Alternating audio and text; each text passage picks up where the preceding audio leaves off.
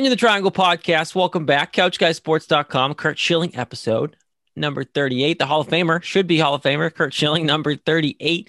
couchguysports.com, of course. Follow everything there. Follow us, iTunes, Spotify, everywhere else you can freaking find podcasts. Now, we're back. It's been a couple weeks. Last episode was a blast, guys, with the Around the Diamond podcast, guys. They're now on the network, which is exciting. Al, you're looking at me like you're ready to fall. Are you going to fall asleep while I talk? Are you gonna be okay? No, I'm just astounded by how much of an idiot you are that you don't know our own podcast, our newest baseball podcast on the network. Can we clean it up over there, Papa Scally? Can we clean it up? It's been a long day. Clean it up. I mean, for those of you who don't, there's no video for this podcast, so you can't actually watch this. We're with Alan in his bedroom right now. It's fun times. He's chilling in his bed, getting ready to go to sleep. Yes, and you're going to be sleeping too right after this. You said you're probably tired, so I am. You can see it in my eyes. I am quite tired. So, disclaimer: we're in separate houses. Don't get any thoughts, you freaks. I mean, maybe. I mean, we could have a sleepover. That'd be fun. Not right now. We're not vaccinated yet. But no, but once we both get vaccinated, we can have some fun times. I won't get vaccinated until like September, so it's fine. I'll come down on a weekend. Okay, I like it, Zach. Sorry, not happening. Okay. I'm here all for right. The fun. Zach's had a heck of a day on Twitter. Oh, yeah. Awesome. Zach's had a heck of a day. But Zach, you know what? It's a Red Sox podcast. Well, I won't bring up the fact that Tom Brady's the greatest of all time. Well, I won't. Okay, I don't need to do that again. Oh my God! I don't need to do that. Just get on the show. Yes, Tom Brady is the GOAT. There you go. Moving on. Bye. God. Assholes. Look at how beat ready is Jared. Right I'm from New Hampshire. I do not care. Don't categorize me with Alan. I'm not a masshole. I probably act like one sometimes, but I'm not all the time. Oh no! You are a masshole at heart. I was born in Mass, and I lived in Methuen, Mass till I was 3. So let's be real. Oh, I was just about to ask what part. That explains. Okay, I'm a Methuen boy. All right, Red Sox, not a greatest of all time podcast. There's not much to talk about.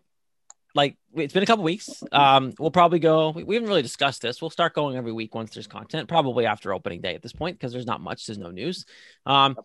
There's a couple things we can talk about. One, I kind of want to talk about Michael Chavis, and we can start there. He was asked this week about his spot on the team and all this stuff. And he basically came out and said, I don't have a spot on the team. I'm working towards that. Like, it feels like, I have to earn that spot. And it kind of feels like he does. I'll give Michael Chavis some credit. He said that out loud, that he came out and said, I don't think I actually have a spot on this team, because someone in his position, he has a nickname. He's the Ice Horse, all this stuff. Someone in his position could have said, oh, I'm the first baseman or whatever of this team. Like, I know I belong on this team, blah, blah. Like, he said he doesn't have a spot on the team, which honestly, guys, right now, if on the outside looking in, we don't have that many reports. We're not down there. Michael Chavis looks like he might be starting the year in Worcester if all things pan out. And isn't that amazing to think about? Because he was a guy that when he came up here, like we talked about last week, he's a guy that can drive the ball really well, good gap hitter, a guy that can hit for power and hit you home runs. But the thing is, there's no position for him. First base is going to be taken care of by Dalbec. Second base is going to be taken care of by Hernandez most of the time. So unless he's like a guy that's going to get in every like 3 or 4 games, like we said, where can he be productive on this team? Unless you try to make a trade. Or I don't say you trade him. That's a waste, though. You almost want to put him down in AAA to let him show off a little bit and then trade him, because people have seen him be successful in the majors. Like, people know he can hit the crap out of the ball, and he's a decent defender, especially at first base, even third base sometimes. Like, he's versatile enough. There's just no – they just thought he's going to be the first baseman here, and then Bobby Dalbec came out of nowhere and actually figured it out. Yeah, and get the value up so you can sell him for something if you want to. Exactly. So, look, I love Michael Chavis, and I wish there was a spot for him, but I think Bobby Dalbec has kind of – pushed him aside. No questions asked. Like, he's hitting the crap out of the ball. He's very good. He's pretty good defensively. I think that's where Dalbec could obviously improve, but you have a stud guy who can hit the crap out of the ball at a younger age than Michael Chavis, who's actually a first baseman. Like, it makes sense. And now you think about it, and then you only have to worry about second base for a very long time. And even then, like, if Jeter Downs comes up, then your infield for the foreseeable future is Rafi Devers, Daniel Bogaerts, after Kiké Hernández is Jeter Downs, and then Bobby Dalbec, and you're set for a very long time. You have a young core, and that's what Chaim Bloom is trying to do.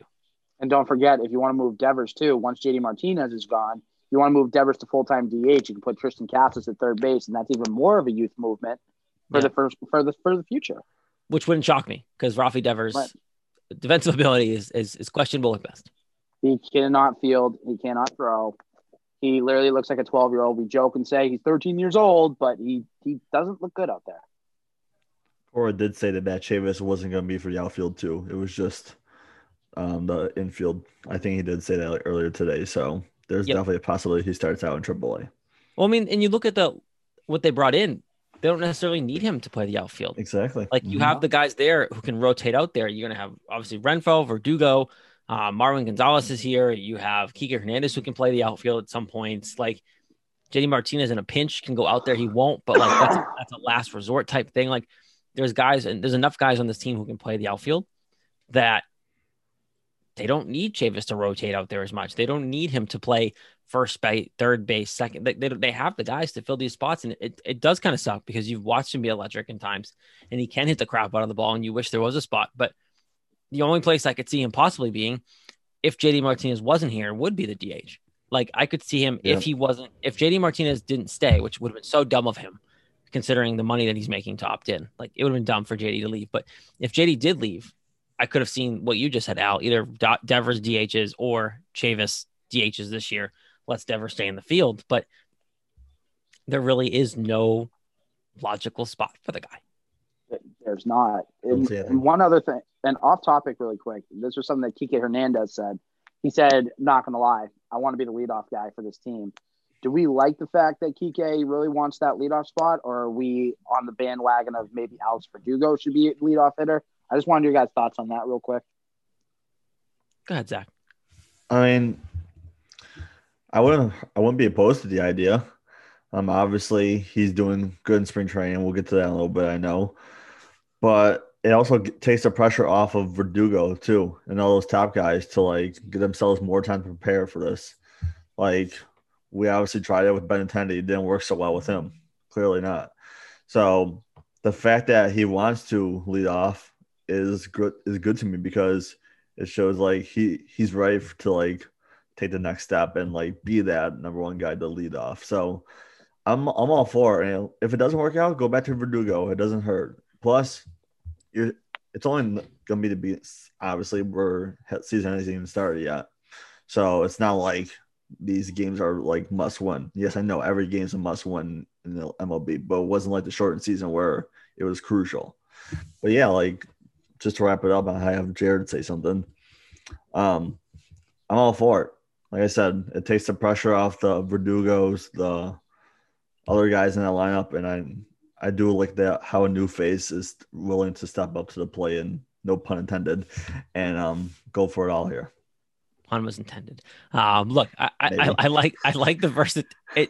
Zach, the pun was intended. I can tell. Look, the versatility is great. Like the fact that you can have either of them hit lead off to me is great, and I think they'll do that. Like I don't think this lineup's going to be set all year. I think you might say Hernández leads off and Kiké is that guy for a little bit.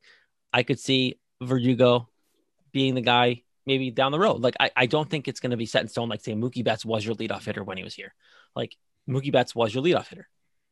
But like, even when Benintendi last year, like, Benintendi was your leadoff hitter, but it didn't work. Like, I think they are both built to be leadoff hitters. I think they both have the right stuff to be leadoff hitters. I think I'd rather Kiké Hernández be your leadoff hitter than Verdugo because speed's there. He has the ability to run the bases very well, and I like Verdugo's bat better. So there's more chances for RBIs with Verdugo hitting second than, say, Verdugo gets on, then Kiké comes up. Less of a chance for an RBI there, right? So I think that has something to do with it. I think they both can get on base. I think they both have their own way to get on base a lot. So that kind of washes out for me. And I said, obviously, that's a big thing in baseball with the leadoff hitters. Just get your ass on first base or second base and go from there and let the guys behind you hit you in. I think Kiké Hernández will do anything possible to get on base. And he's a smart guy. He knows the game, and he can report back to those hitters, 3-4 hitters, even if he gets out, to kind of see what's going on that day. So, look, I think I'd rather Kiké Hernández, and primarily it's because of the fact that Verdugo's bat is just that much better, I think. I'm just saying a good example is with the Yankees, with DJ LeMahieu. you have that solid leadoff guy who gets on base pretty much every single time. And then you roll out your big guys, Judge, Stanton, all of Gleyber, and you have a chance to score off in the first inning. So, like, if you put Kiké as a leadoff hitter and he starts to rack up those numbers, you have Verdugo, you have Devers, you have Martinez, you have Bogaerts just waiting to get him home and even go even more beyond that. So I just feel like that would be another good example to think about as well. Guys, this lineup could be dangerous. Yeah. You, Zachary, sent us the Boston Strong Twitter account, just their projected lineup or what they would have liked to see. And I kind of like it. Yeah, solid follow. I love Boston Strong. They wrote their opening day roster or lineup as of now: Kiké, Verdugo, Bogaerts, Martinez, Devers, Dalbec, Marwin González, Renfro, and then Vázquez doing the catching. That's a really solid lineup in the American League. Like, I trust all the way down to Dalbec, so 1 through 6. I would even trust out of the ball. And even González, 7, 1 through 7, and even Renfro at times. Like, you potentially 1 through 7, if not 1 through 8, and then if Vázquez is hitting 9, like, we know Vázquez can hit the ball. We saw it last year. That was a big reason why he kept playing. So if Vázquez is your 9 hitter, that is a big upgrade from where you were last year. Obviously, anything from Jackie Bradley hitting 9th is an upgrade. Again, I still wish he was here, but, like, obviously he can't hit. So Vázquez is your 9 hitter. Those bottom that they can really, I can see Vázquez, and that's a kind of an understatement that I didn't even look at when you sent this to me, Zach, was Vázquez at the bottom of the lineup could really start some 2-out rallies, some bottom of the lineup kind of spurts where they both Renfro sneaks on, and then Vázquez hits a double or triple or dinger, and then you go to the top of the line. Like, well, also, how about this too? If this guy is ready, right? We've talked about him before, Jarren Duran. If he's ready by, say, June or July, you can sub out easily Duran for Renfro, put Vázquez 8, Duran 9. And that way you have, like, a second leadoff. Yeah, that would be your second leadoff hitter. And that makes your lineup that much better because you move Vázquez up a spot and you have a speedy guy down at the lineup. I have no problem opening day Vázquez hitting 9 because, like you guys said, his offensive input has been going up the past couple of years. But if you can get a speedy guy like Jarren Duran, you have an outfield of Duran, González, and Verdugo. That's pretty good in the American League. For sure. And then you have Renfro there who can still play when needed, which is more of his role, right? Like, if you bring Jarren Duran up, Renfro fits into what he should be as a platoon outfielder, 4th option. That's what I thought when they brought Renfro in, that's what I thought he would be. And then they decided to not keep Benintendi. So now he's your everyday, whatever, right fielder, wherever they're going to put him. So look, I love that thought because I think everyone knows that Jarren Duran will probably be up here at some point this year. Whether the team's good or not, I think at some point you're going to have to inject some life into this outfield at some point this year. And I think they're going to want him to do it more than going outside the organization to do it because they do believe he's their next center fielder. And I think you're seeing, I mean, even spring training, he's killing it.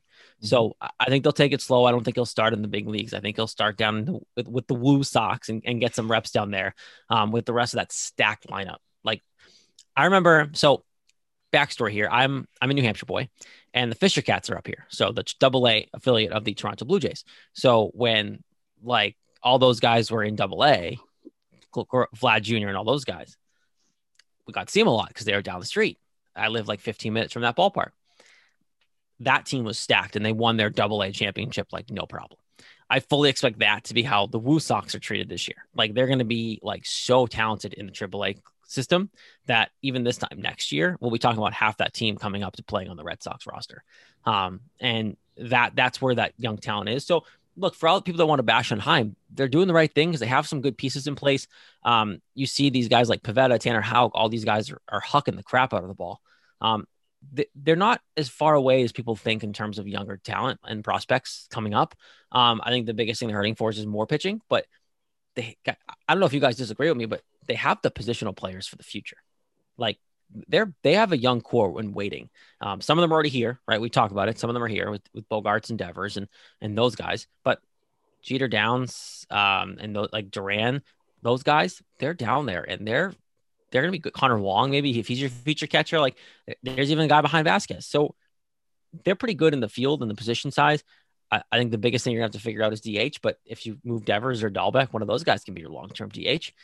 So they just got to figure out the pitching. And the more I'm talking about this, the more I'm thinking maybe they are going to be good next. I mean, they'll be good this year, but maybe they are a contender next year or the year after based off of what I'm seeing. If these young guys actually do pan out, which we all think they will based off what we've seen. I have a question about the pitching. Yeah. Well, yeah. Big time pitching. Do you think he'd be a bench player for us this year? Possibly. Who? Duran. I don't think they'll bring him up to play him every day initially. My hope is if they bring him up, they'll when he plays, I hope his first time in is a start though. Like I hate when they bring guys up and they're like, sit on the bench. Oh, now go in. And the first time he plays is he's cold. He's been sitting on the bench and then he has to go in and play defense or whatever. Like I want Jarren Duran. He's the guy, right? He's the future center fielder. I want him not to say be treated like it, but I want him to walk into the ballpark, know he's playing that night, get his mind right, get in and get early and get some food. Like I want his routine to be normal so that he can show off in that first game. Like I don't want him to walk in, not play, and then eighth inning, go in and play defense and look like crap because he wasn't ready. Because these young kids, like they're not necessarily mature enough to have that routine down for coming in off the bench. Like say, to use the example, like if you take if JD Martinez doesn't play and then he ends up needing to pinch hit later, or go into the field for any reason, probably just pinch hit though. Like he has a routine in place. He knows his body. He knows what he needs to do to get ready. And he knows, and he can go to Cora and say, hey, you got to give me like an inning heads up just for my body's sake. Great. No worries. But like, if you're Duran, do you have those kind of stones yet? No. Like you're not going to have that routine. You're not going to have the balls to go to Alex Cora, the World Series champion manager and player, and go, yeah, you need to give me an inning, man. He's not going to do that. So I'd rather him be the guy the day of his first play. I want him to start.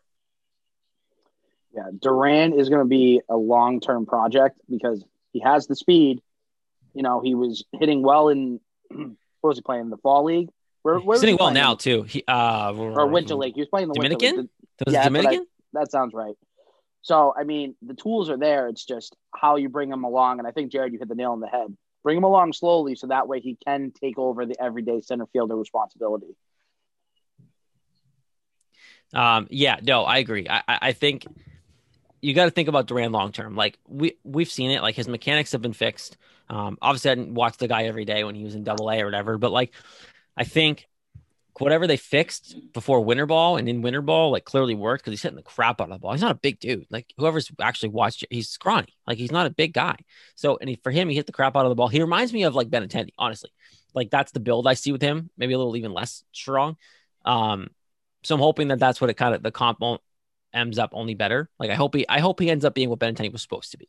And if that's what you get, then it's a massive win. He's not going to be Mookie Betts. Let's get over that now. He's not going to be the next Mookie Betts by any means, but if he can be what Andrew Benintendi was supposed to be, I think that's a massive win. One other thing, I think we want to touch on this quickly, and then we can get out of here. Like we said, short episode tonight, not much to go on, but so far, again, not many televised games, right? NESN, I think I've watched like 3 games on NESN too. Some national games, mostly radio. They don't want us to watch baseball this time of year, apparently. So far, impressions from you two on what we've seen. Are you more optimistic about what we have going into the year? Are you still doubtful? I know 2 weeks ago on this show, I said they make the playoffs. I'm still holding to that.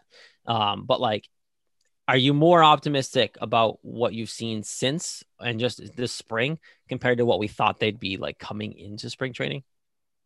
I'm a little more optimistic about certain guys contributing, like Marwin González obviously having 2 home runs today from both sides of the plate. That's a great sign.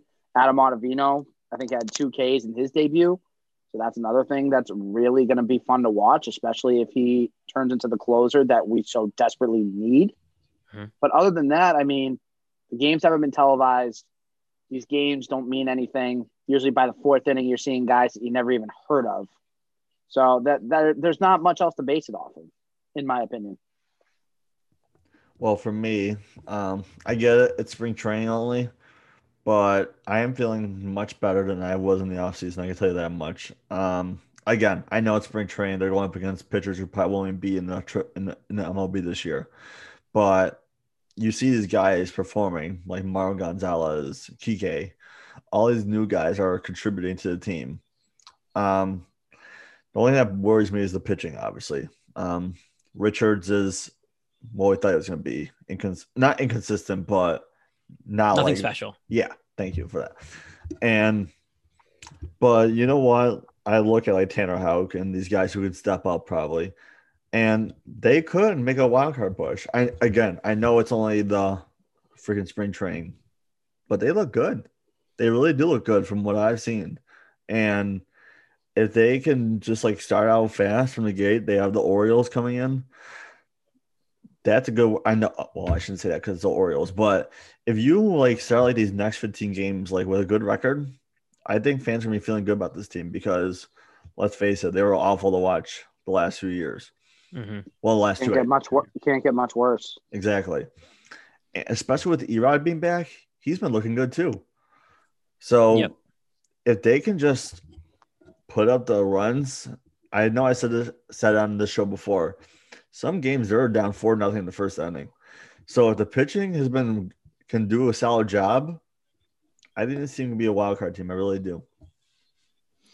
I have a quick question for you guys, and this kind of relates to what I think they've been. I think they've been impressive for what spring training can be. Like I'm one to still say spring training games don't matter too much, except for just getting arms ready, like getting your arm strength, especially pitching. Like you get your BP reps, you get your quick at bats at the plate, and then positional players play like 2 innings and then they go home. They don't even stay for the whole game. Like spring training's for the pitchers and the managers to figure out the back end of organization. Like it's not much except just to get your body right. But I actually just saw this athletic article, and it's basically just titled "The Reality of Being Odd Man Out" for the Red Sox, Michael Chavis and Tanner Houck. Michael Chavis, we talked about. I agree. Do we really think Tanner Houck is an odd man out right now? The way he's throwing the ball, they said they view him as a starter. They don't have that much depth there. Do we really believe that Tanner Houck is an odd man out right now? I don't know, because like we said, Richards isn't doing anything special. So I feel like he has an advantage over him there. I mean, obviously E-Rod's going to be our second guy. Sale's going to be your ace when he comes back. Perez will be your third and fourth guy. Evaldi. Yeah, be Evaldi. But especially to start, though, like Houck's going to be here, right? Like with Sale especially gone for a little bit more. I hope so. I don't know. He might start in AAA. He might, which is crazy because him and Pivetta, but both. I mean, him and Houck, Houck especially, has been so solid. Like, I know you're not going to do this to Richards because you signed him, but like Pivetta and Houck, I think I'd rather right now than Richards. The way, I mean, again, it's spring training. Like, I don't want to take too much stock in it, but they clearly value Houck because his fastball is very impressive and it's gained some speed. I think he said they were topping at like 98 recently, and I don't think he was up there late last year. So, there's a lot of moving parts, that's for sure. And I think we're going to figure out in the next couple of weeks where we're standing. Spring training ends in a few weeks here, right? Opening day is April 1st? April 2nd? April 1st? Yeah. So really, the month turns. We're in real-time baseball against the wonderful Baltimore Orioles. But hey, we're going to have fans at Fenway. 12% capacity. The Texas Rangers just going to screw it and let everybody in because Texas is being dumb about everything. So the Texas Rangers, they won't fill the place. They said this today. They're allowing full capacity games, and they will do socially distanced sections here and there throughout the season. How's that possible? So one, they won't fill the stadium anyway. So no worries down there in Texas. You're not going to sell out down there. But they announced that they're going to do full game. But anyway, can't teach idiots. But Red Sox will have fans at Fenway Park, which is going to be a nice sight to see. The Bruins and Celtics and here in town as well are also getting fans. So we're getting some normalcy back. And one other sense of normalcy will be April 1st. Opening day will not be delayed till God knows when. Today, we're actually recording on the year anniversary of the pandemic. Yeah. There will not be a turn away of spring training. There will not be a cut the season down to 62 games, whatever it was. We're having a full baseball season, boys, and it's going to be fun. We'll probably end up just doing 1 week. Like, yeah. Once the season starts. Yeah, that makes a lot of sense. You guys are going to have to keep me updated opening day. I might not be able to watch it, unfortunately, but that's a different conversation. Yeah, the teacher life. Yeah, PT conferences. Oh, those are fun. Yep. Yeah, I'll have them right here 1st. On my second monitor. It'll be a fun time. Alan, sir, good luck on your first shot tomorrow as we record. Zach, when are you getting yours? Tomorrow, too. You both getting tomorrow? I'm the odd man out in this world, man. I'm going to wait until like September. So congrats to you boys for starting the vaccination process. All of you, hopefully you stay safe. Talk to you in a couple weeks. Go Red Sox. See you guys.